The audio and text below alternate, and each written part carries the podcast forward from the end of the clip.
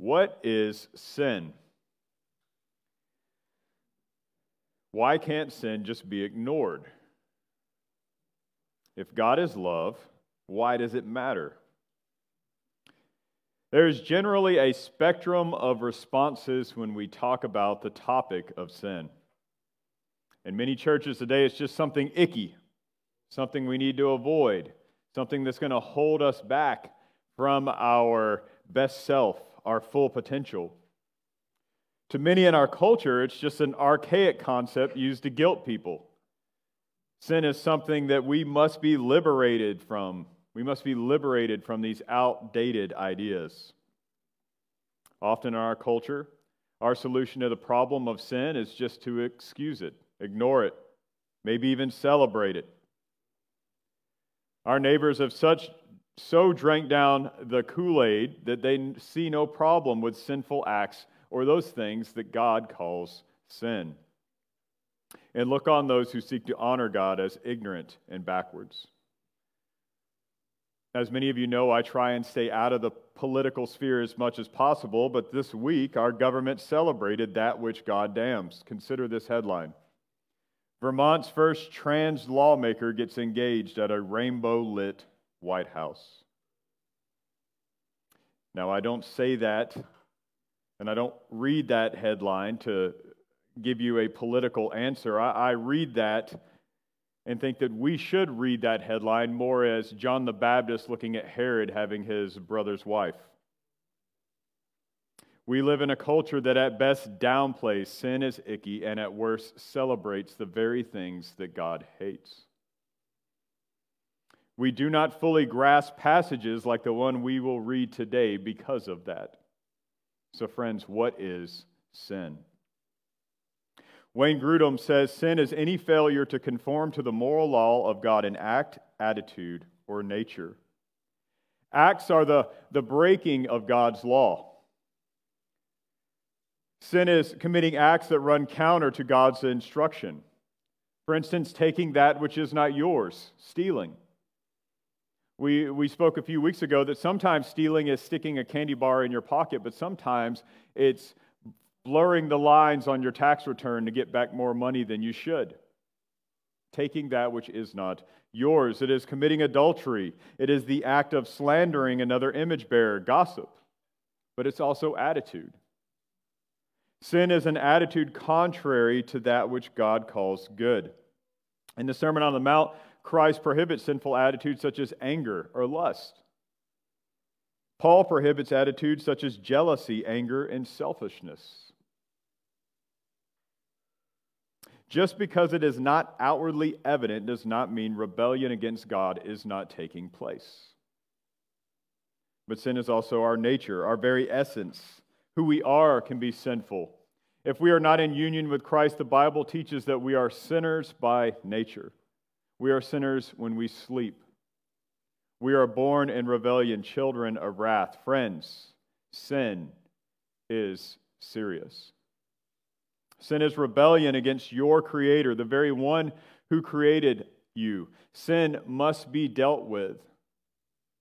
Which brings us to the topics of priests. Donald Hagner writes in his commentary on Hebrews until one gains an adequate sense of the overwhelming majesty of the thrice holy God and simultaneously a true sense of one's sinfulness and unworthiness, one is not in a position to understand or appreciate the importance of priests and their work. So, what is a priest? Well, we have to look back to the Old Testament the history of priesthood. A priest is a mediator between God and man, a minister of holy things on God's, on man's behalf to a holy God. Prior to the Mosaic law, to the, the law of Moses, this priestly function would have been fulfilled by the heads of family. But after the Mosaic law, the first head priest was Aaron, and his sons are the ones who filled this role. Israel's priests are men separated unto God. They were separated and consecrated to a holy calling, and their main function was to officiate atonement, to offer sacrifices to God for sin. Remember what we said a few weeks ago about Old Testament in about sin and atonement in the Old Testament. And uh, broadly speaking, an unblemished animal would have been brought to the door of the sanctuary. The guilty party would have confessed their guilt, and that guilt would have been transferred to the unblemished animal. animal. I don't know why I can't say that word today. They would have placed their hand on the animal's head, transferring their guilt to that animal, and then that animal would be slain instead of the guilty party. Friends, that is how seriously God takes sin. It is an offense against his holy character and incurs his holy wrath. And in the atonement, in this sacrifice, we find at least three things God's wrath against sin is satisfied, sin is cleansed, and fellowship is restored. And all of this is mediated by a priest. So, right now, some of you are thinking, so far, this is not shaping up to be a very Christmassy sermon. But oh, it is. It is, friends. Because the darkness of our sin is what makes the light so glorious. Right now, we're lighting up Christmas trees a Christmas tree when you're driving home at 5:30 after work and you see it in a window on a dark rainy night, it looks nice that light shining out into the darkness. It kind of loses something on a beach in July. Without the backstory, we have no reason to sing joy to the world. Why are we joyful? What victory has been won? So, friends, as we think about this victory, turn with me in your copy of God's Word to Hebrews chapter 5. Actually, we're going to start in chapter 4. Chapter 4, starting at verse 14.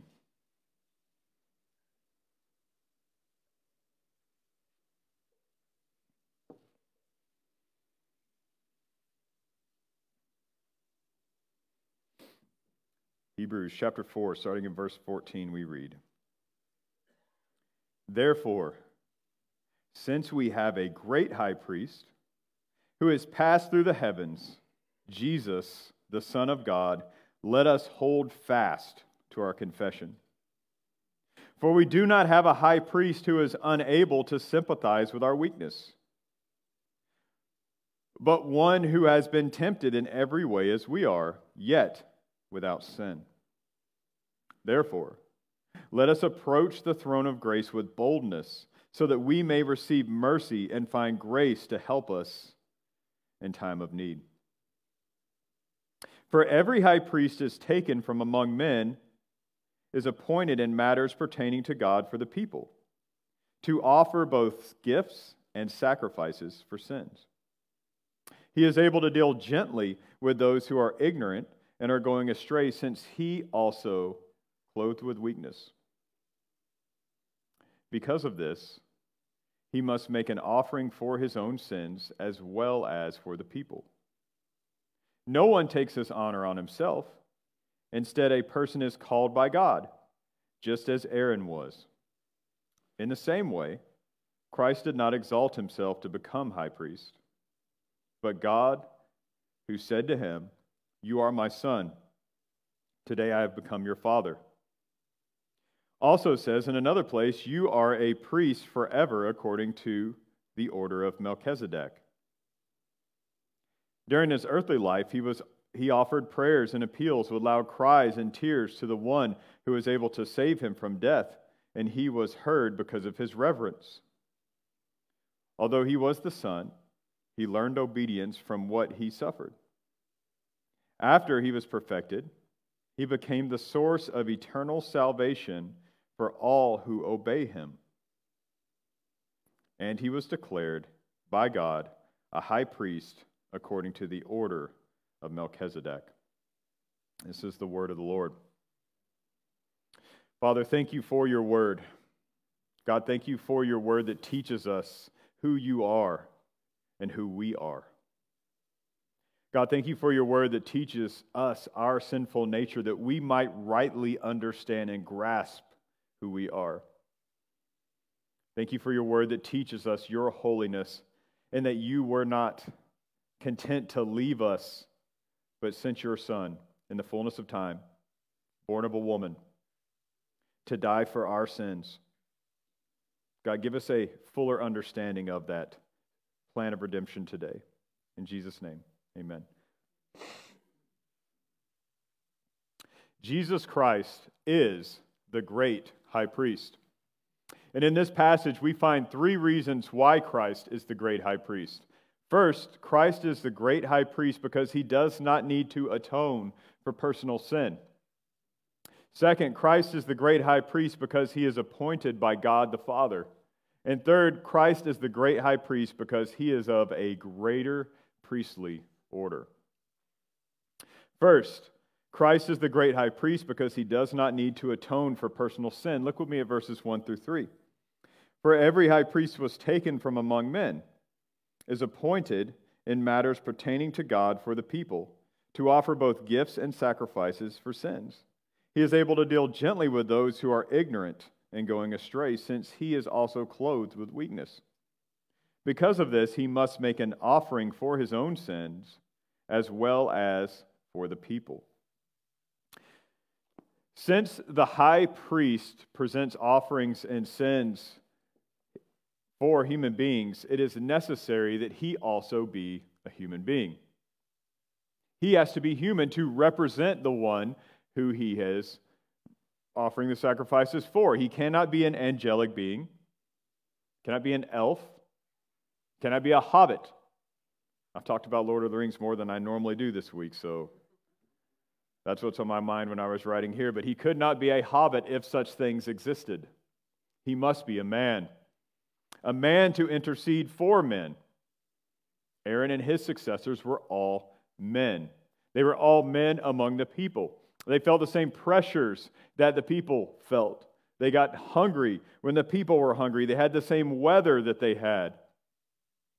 But given the fact that Aaron and all of his successors were fallen humanity, before they could offer sacrifices for the people, they had to offer sacrifices for their own sin. Before they could represent the people to God, they had to make sacrifices for what they had done in rebellion. But Jesus Christ had no such problem because he is holy, because he is without sin. Hebrews 7 27 said Jesus had no need to offer sacrifices for his own personal sin. But still, he represented man because he took on human flesh. He felt the entirety of the human experience. As we talked about a few weeks ago when we talked about Jesus being fully man, he got hungry, he got tired all of those things. He could represent humanity in atonement because he was one of them, but he was not fallen humanity. Hebrews 7 also says that Jesus was undefiled, innocent, set apart. He is true humanity. He is humanity without sin. You see, sometimes we think that we, in our human nature, will say, Well, I'm just a man. We think that fallen humanity is true humanity, but friends, it is not. Christ represents true humanity, humanity that is faithful to God. As we read this passage, we're confronted with verses 7 through 9, and it may seem as though Jesus had to gain some righteousness or that he was on some trajectory of righteousness. But as one commentator wrote, Jesus was both obedient and perfect before the cross. The notions of learning and perfection that we read here in Hebrews have to do with the progressive accomplishment of God's will. We know that from all of Scripture, we read that Jesus is holy. He is without sin. He never sinned. Sin did not have a landing pad in his heart. He never had an inclination to sin because he is God in the flesh. The high priest had to represent the people in his atoning work. But also, we read that the high priest had to have a divine appointment Christ is the great high priest because he is appointed by God the Father. Look with me at verses 4 and 5. No one takes this honor on himself. Instead, a person is called by God, just as Aaron was. In the same way, Christ did not exalt himself to become high priest, but God who said to him, You are my son. Today I have become your father. The same God the Father, who calls Jesus Christ's Son, installed him as permanent high priest.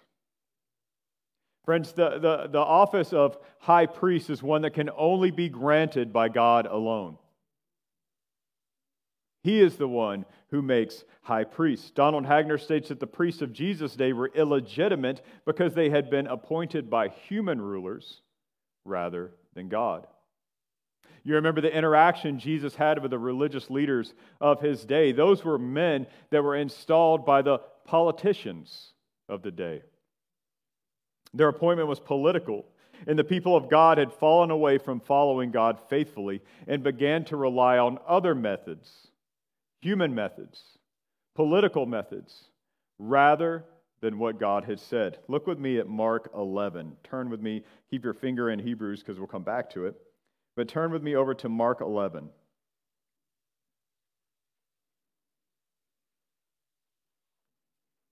A passage we went through almost a couple of years now ago. We'll be starting in verse 12.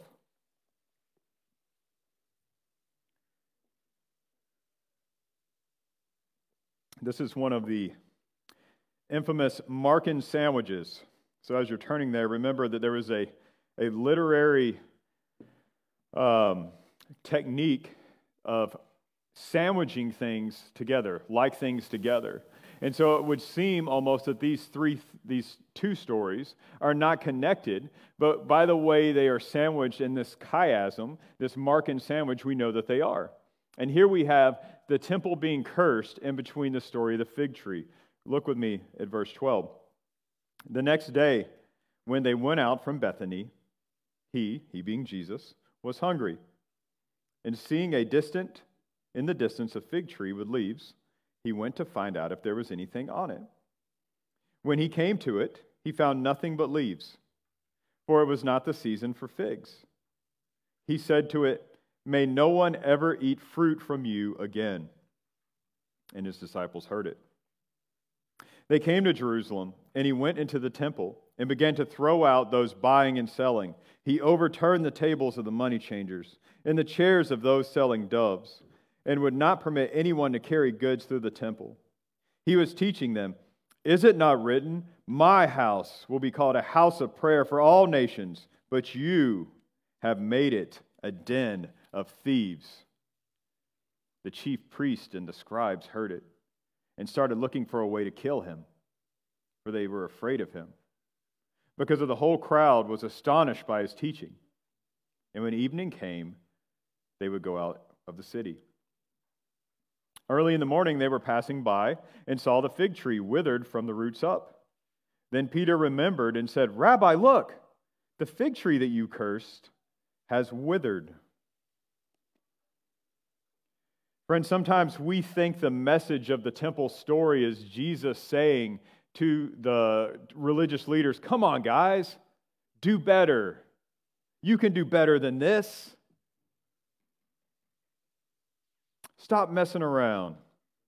But Mark shows us by his literary structure that in that moment, Jesus is condemning the entire system.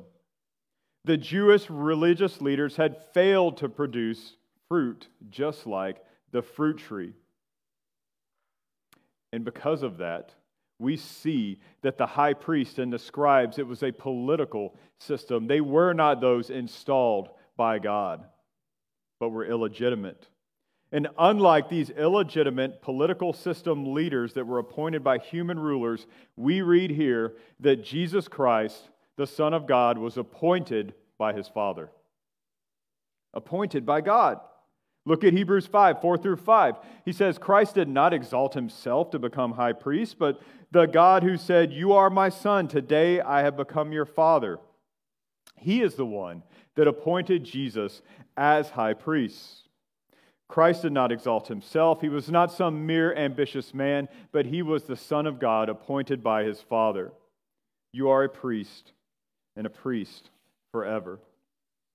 In Psalm 1, in Psalm 119, the Father proclaims the Son as the high priest, a priest forever in the order of a key Old Testament figure. So, third, we see that Christ is the great high priest because he is a greater priestly order. Look with me at verses 6, and then we're going to drop down to 10. Also says in another place, You are a priest forever, according to the order of Melchizedek. Drop down to 10. And he was declared by God a high priest according to the order of Melchizedek. Jesus Christ is a priest forever according to the order of Melchizedek. What does that mean? Who is Melchizedek? Who is this guy with a 75 cent name that's hard to pronounce? Well, on one hand, we don't really know, but we know enough. We know enough about him. He shows up in Genesis 14, 18, and then he vanishes as soon as he comes.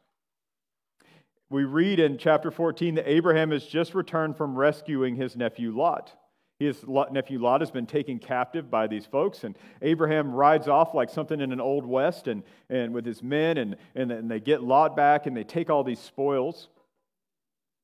And then on their return, they run into the king of Salem, that is Jerusalem. And we read of this high priest to the God Most High that blesses Abraham. And Abraham gives a tenth of his spoils from this, this raid, this wild west raid to go rescue Lot. He gives a tenth of the spoils to this king priest named Melchizedek. Melchizedek shows up in 14. He blesses Abraham. He receives a tithe from Abraham, and he's gone as quickly as he come. And we don't see him again until Psalm 110. And then we see him again in the New Testament. And Hebrews 7 3 states that Melchizedek remains a priest forever. And in that same chapter where we're reading about Melchizedek in Hebrews, this Old Testament figure, we read that Abraham paid a tenth to Melchizedek, that Levi and his sons, Israel's priests, receive a tenth from the people. But they're all descendants of Abraham. Therefore, all of these priests that are receiving tithes from the people have they themselves paid a tithe to Melchizedek through their ancestor Abraham. Furthermore, we read that Abraham was blessed by Melchizedek, and the writer of Hebrews says, Is not the inferior blessed by the superior? So, in this paying of the Israel's priests to uh, tithe through their ancestor to Melchizedek, and the fact that Melchizedek, the, the king priest of the God Most High, king of Jerusalem, blesses Abraham, he says Melchizedek is a priest of the higher order, a priest forever. If you're ranking priest right now, here are the sons of Levi, here's Melchizedek, of a higher order, and he remains a priest forever. And Jesus Christ is a high priest according to the order of Melchizedek, according to this higher order, the one that Abraham, the patriarch of Israel, has paid a tithe to. God the Son was declared by God the Father to be a high priest in the order of this king priest of Genesis 14. And because Jesus Christ did not have to atone for his own sin, because he was the perfect Son appointed by the Father, and because he is of a higher priestly order than the sons of Aaron, Jesus Christ could and did offer the perfect atoning sacrifice on the cross for his people.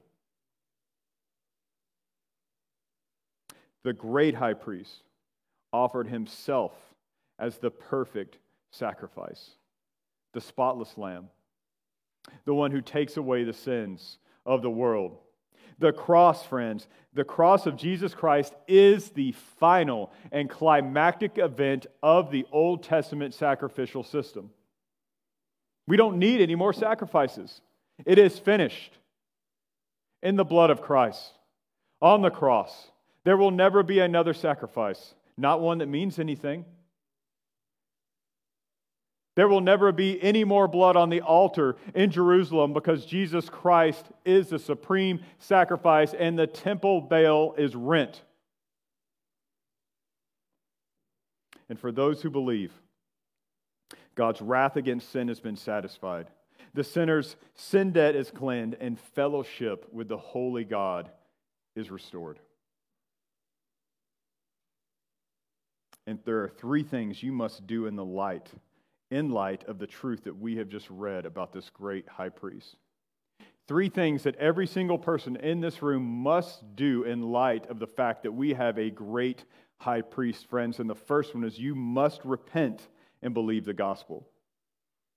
You must repent and believe the gospel. Friend, no matter how far you run, no matter how loud you shout, no matter what your teachers have told you in school, no matter what you read in the internet, every single one of us will stand before a holy God. And those loud teachers and those bloggers will not stand beside you. Friend, you are accountable to your Creator for breaking His law, and He will hold you responsible. If I did not tell you that, I would not love you. If I let you go through this life thinking everything's okay, you're not going to stand in front of a holy God, it doesn't matter, friend, I prove that I hate you. But I love you enough to tell you that in light of the fact we have a great high priest and that we are all born sinners, you must repent and believe the gospel. You deserve eternal death. There is no other option. You have broken his law. I have broken his law. And if you want to be restored and be friends with this holy God, you must repent and believe. You must turn from your rebellion. You must believe the good news that we have heard today. The good news that we celebrate now that we are all fallen short of the glory of God. God created the, the universe perfectly, but sin entered the world through men wanting to grasp at God's glory. And because of that, all of us inherited a sin nature. But God sent forth his only son, born of a virgin, born in Bethlehem, born in the city of David. The eternal word became flesh. God that all of the universe was created through, became a baby in a manger, walked a perfect life, and was crucified for the sins of the world, rose after three days, ascended to the Father. Friend, you must believe that and turn from your sin. God tells us in His Word that He will forgive everyone who turns to Him. Everyone who truly believes the gospel and turns to Him, He will forgive. If you truly believe, friend, pray. Confess your sin to Him. Confess the fact that you know you are a born rebel. State that you trust His promises and thank Him for His mercy. And then turn and live a life that honors Him according to His holy word. So, the second thing you must do in light of this great high priest is to flee from sin. Friend, the visual evidence that you have been bought by this high priest, that his, his atoning sacrifice is sufficient, is a holy life. Now, I know some of you, maybe some of the church people, were raised up in a, in a church that said, where the preacher said, hey, if you just walk the aisle, come down here and say these words, it doesn't matter anything that happens after that, you're good. Friends, the Bible does not teach that. Or maybe you're into the Reformed theology and you say, Well, I'm justified by faith alone, so that means that nothing I do matters. Nothing you do matters in earning your salvation, but what you do post conversion does. Because the Bible teaches that. Just listen. We must not celebrate or partake in the things that God said bring his wrath and death and called our Lord to be nailed to a cross because Paul reminds us that we were raised to new life, that we are new creatures, that we who have had the blood of Christ applied to us, are we going to continue to live in sin? By no means. May it never be, Paul says. Christian, do not let sin reign in your mortal bodies. That's Paul. John writes that in his first epistle if we say we have fellowship with the light, yet walk in darkness, we are liars. If we say we have fellowship with this light, the light that broke into the world, the, the dawn into the world, if we say we have fellowship with Him, yet we walk in darkness, we do the things He hates, we, are, we excuse it, we're okay with that, we are liars. He writes that if we love the world, the love of God is not in us. Just look at our passage today. Look with me at verse 9. Verse 9, Hebrews 5. He became the source of eternal salvation for all who, what? Obey him. Does that mean we earn our salvation? Absolutely not. But those who obey him prove the fact that they were gifted this great salvation from this high priest. Christian, the second thing that you must do in light of the fact that Jesus Christ, King of Kings, Lord of Lords, is the great high priest, is to flee from sin. Flee from the sin that he died for. Third, rest in Christ's perfect sacrifice.